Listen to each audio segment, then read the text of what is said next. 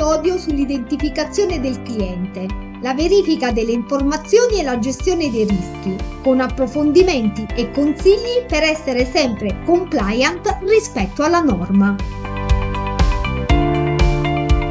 Ciao, sono Anna Maria Gallo, lavoro da oltre 20 anni in banca e sono specializzata in antiriciclaggio. Questo è Antiriciclaggio detto fatto, il podcast pensato per chi lavora in banca, in cui descriverò i presidi legislativi provando a semplificare le norme con esempi pratici e concreti, tratti dall'esperienza.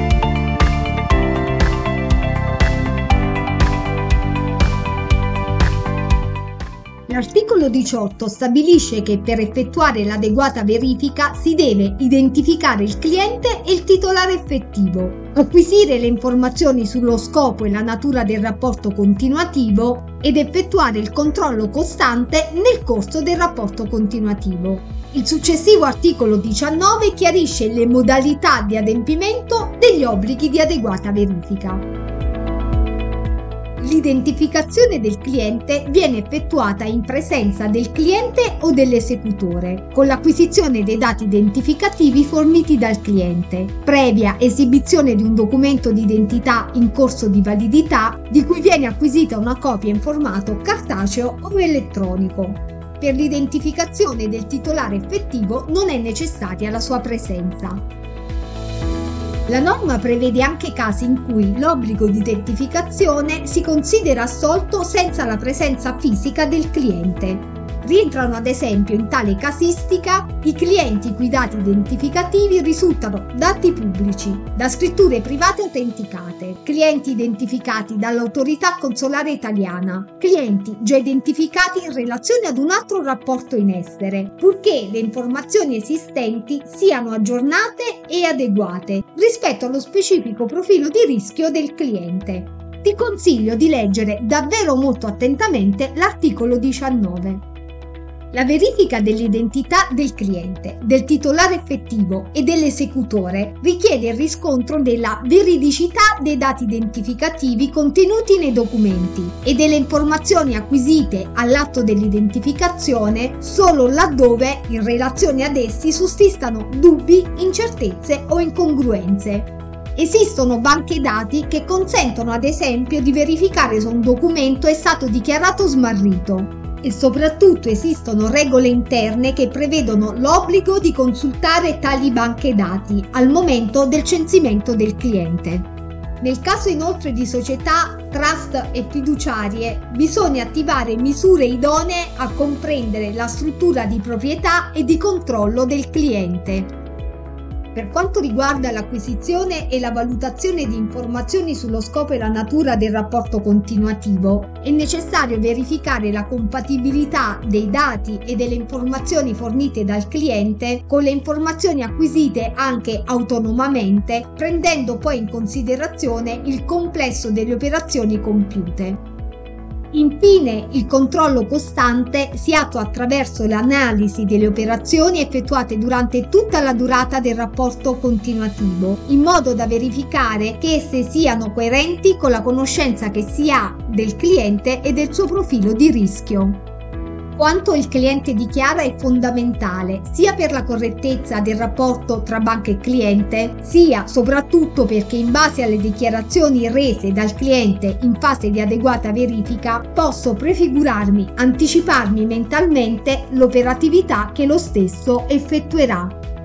Se il cliente ha dichiarato di essere un dipendente pubblico e richiede l'apertura di un conto per la canalizzazione dello stipendio e per effettuare spese personali, ci si aspetta che il conto venga movimentato in questo modo. Il 23 di ogni mese gli viene accreditato lo stipendio, questa somma viene nel corso del mese utilizzata per il pagamento di bollette, magari già precanalizzate sul conto, per spese personali col bancomat o con la carta di credito e quindi a debiti POS nei vari esercenti come supermercati, negozi di abbigliamento, cinema, teatro, benzinai, eccetera.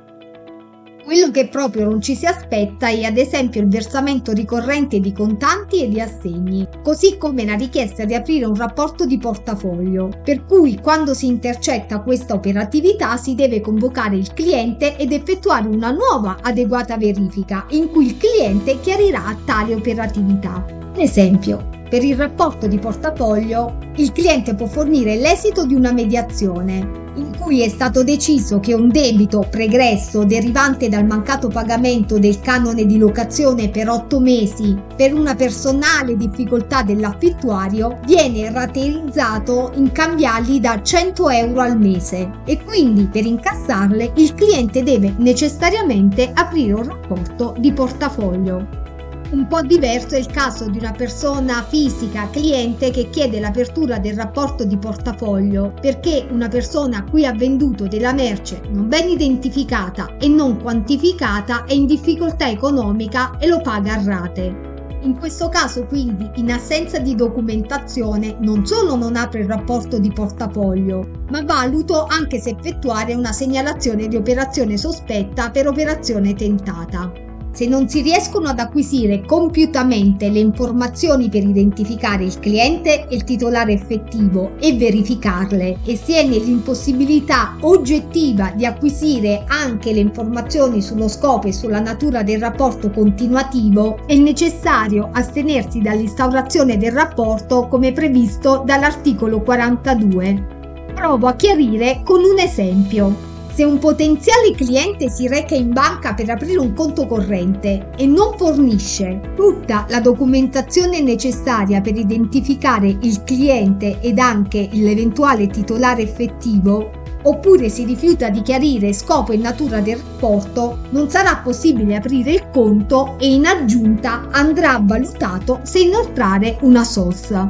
Mettiamo ora invece il caso di un cliente a cui due anni fa è stato aperto un rapporto. In quell'occasione il cliente ci ha dichiarato chi è il suo titolare effettivo e fornita tutta la documentazione necessaria.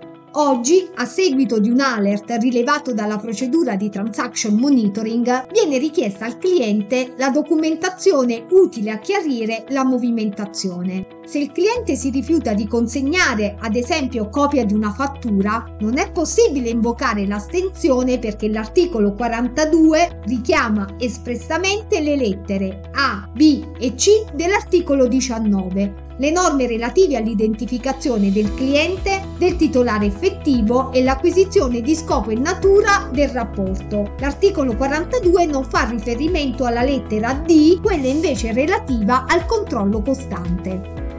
In questo caso andrà sicuramente valutato se inoltrare o meno una sossa. Si potrà eventualmente anche valutare se recedere dal rapporto, ma sulla base delle norme che regolano il recesso bancario.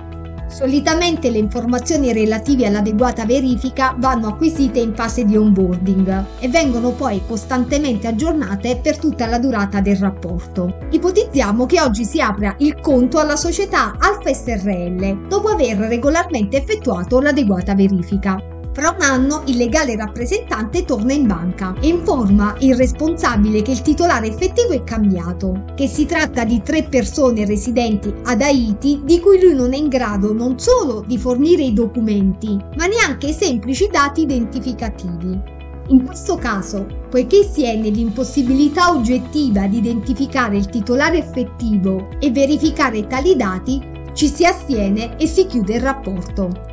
Il secondo comma dell'articolo 42 prevede poi un'ipotesi di astensione ex se, cioè automatica. L'operatore bancario si astiene dall'instaurazione del rapporto quando il cliente è una fiduciaria, un trust, una società anonima o controllata attraverso azioni al portatore aventi sede in paesi terzi ad alto rischio, ci si astiene inoltre di diritto anche quando il cliente è un'entità giuridica con sede in un paese terzo ad alto rischio e per tale cliente non è possibile identificare il titolare effettivo né verificarne l'identità. Ed ora il momento dello stupidario. raccolto 5 frasi che riguardano la modalità di identificazione del cliente o del titolare effettivo. Se il titolare effettivo non viene in banca non posso aprire il conto. La carta d'identità non mi basta, serve almeno un altro documento, lo prevede la legge. La patente non è un valido documento di riconoscimento. Ma sì, va bene anche la tessera della biblioteca, in fondo ci sono i tuoi dati. La foto della carta d'identità è stata scarabocchiata da mio figlio, sai, a tre anni. In ogni caso, quello della foto sono io. Grazie per essere parte di questa avventura nel mondo dell'antiriciclaggio. Seguimi sulla tua piattaforma preferita e insieme faremo la differenza.